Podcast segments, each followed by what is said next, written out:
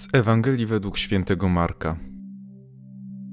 Gdy Jan został uwięziony, Jezus przyszedł do Galilei i głosił Ewangelię Bożą. Mówił: Czas się wypełnił i bliskie jest Królestwo Boże. Nawracajcie się i wierzcie w Ewangelię. Przechodząc obok jeziora galilejskiego, ujrzał Szymona i brata Szymonowego, Andrzeja, jak zarzucali sieć w jezioro. Byli bowiem rybakami. I rzekł do nich Jezus: Pójdźcie za mną, a sprawię, że staniecie się rybakami ludzi. A natychmiast porzuciwszy sieci, poszli za nim.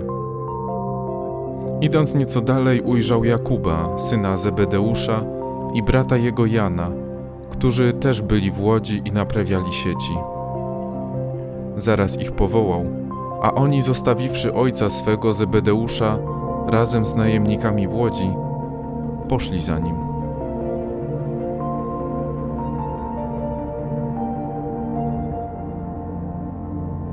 W dzisiejszej Ewangelii słyszymy wezwanie do nawrócenia, ogłoszone już nie przez Jana Chrzciciela, lecz przez Chrystusa. Jesteśmy także świadkami powołania pierwszych apostołów. Warto zwrócić uwagę na dwie sprawy. Po pierwsze, kwestia nawrócenia. Czy my, wierzący i praktykujący katolicy, możemy w ogóle jeszcze się nawrócić? A może jest to fragment Ewangelii przeznaczony tylko dla osób, które dopiero poszukują Boga lub zatwardziałych grzeszników? Otóż ten fragment jest tym bardziej przeznaczony dla nas. Jest jakby szpilką wbitą w nasz nadmuchany balon utartego chrześcijaństwa.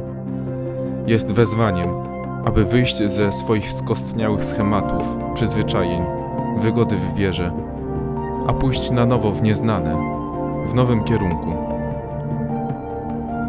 Chrystus chce nam pokazać, że nawrócenie jest nam cały czas potrzebne. A najgorszym ze stanów jest stan, kiedy zaszyjemy się w czterech ścianach naszej wiary już nie chcemy nic w niej zmieniać, twierdząc, że tak jak jest teraz, jest ok. Niestety nie. Wiara musi być dynamiczna, energiczna, ciągle się rozwijająca i doskonaląca to właśnie jest wezwanie dla nas, aby wyrzucić do kosza część naszych przyzwyczajeń i rutyny, która powoli i niewidocznie zabija w nas poczucie sakrum i transcendencji, a zacząć na nowo budować inne doświadczenia, już te z wyższej półki, wymagające od nas często trudu i samozaparcia, poświęcenia czasu i energii. To właśnie jest naszym nawróceniem. Po drugie, scena powołania uczniów. Widzimy Chrystusa, który powołuje rybaków, obiecując im, że staną się rybakami. Lecz już rybakami innymi, łowiącymi coś więcej niż tylko ryby.